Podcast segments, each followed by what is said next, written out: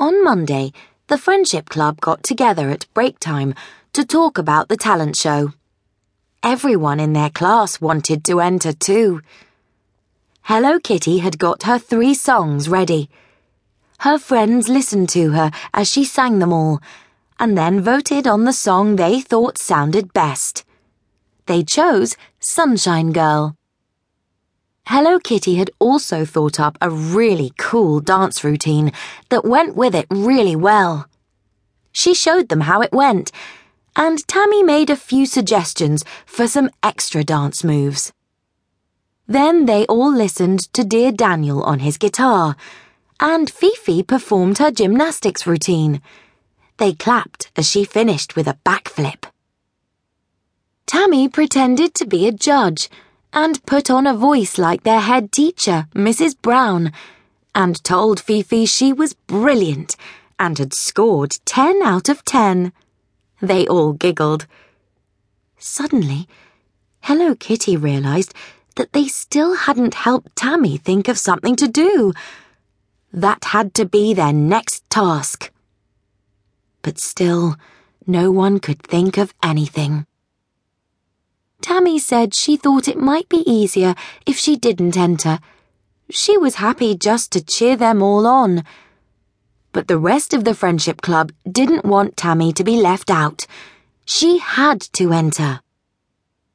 Dear Daniel announced that he might have an idea. He wasn't going to tell them now, but if they were allowed to come round to his house after school, he would hold a Friendship Club meeting and tell them then.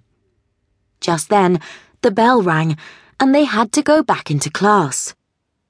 Hello Kitty ran inside with the others, her mind racing. What was dear Daniel's idea for Tammy's act going to be? Dear Daniel lived in a little house with a white fence around the front garden and a green front door. His dad let the girls in, and they went through to the big sunroom at the back of the house, where dear Daniel was waiting for them. He had a big box on the table in front of him, covered up with a purple cloth. As they came in, he whisked it off. Ta-da! Hello Kitty stared. On the table was a box of magic tricks. Maybe Tammy could be a magician. Tammy giggled. She liked the thought of it, but she had no idea if she was any good at magic tricks. Dear Daniel explained he would help her. His dad had taught him how to do magic tricks the last time they had been travelling abroad together. While he started showing Tammy what to do, Fifi and Hello Kitty practiced their own acts. They could hear Tammy laughing. Hello Kitty didn't want to put her off by saying anything but every time she looked round, Tammy seemed to be getting a trick wrong.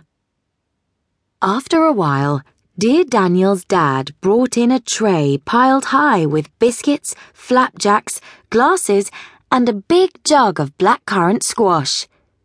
They all had a snack and a drink, and then dear Daniel said he thought Tammy was ready to show them some tricks.